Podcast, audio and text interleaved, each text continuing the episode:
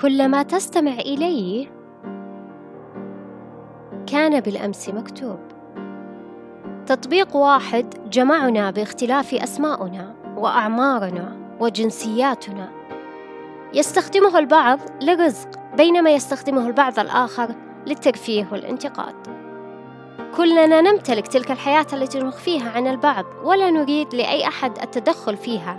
فتلك المسافات تجعلنا أكثر حرية وقدرة على كتابة وتصوير ما نود إظهاره. لكن مجرد ما تخطئ في الكتابة أو التصوير على هذه التطبيقات فإنك لا محال ستصبح في أعداد المغضوب عليها. بل وإن البعض لا يعلم ما يحصل لكن يتدخل تحت مسمى مع الهبة.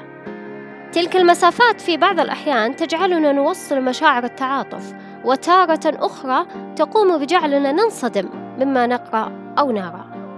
لكن لكل شيء جانب جيد وآخر سيء نتجاهله رغما عنا.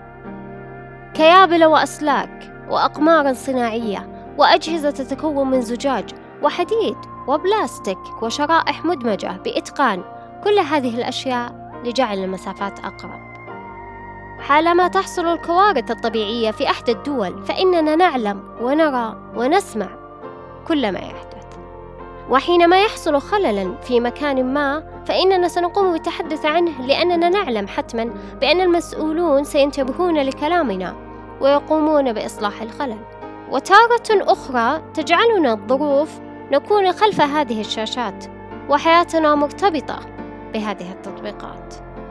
وننتظر ما هو قادم كالفيروسات ونعلم مكانها وعدد المصابين فيها ونسأل الله السلامة منها.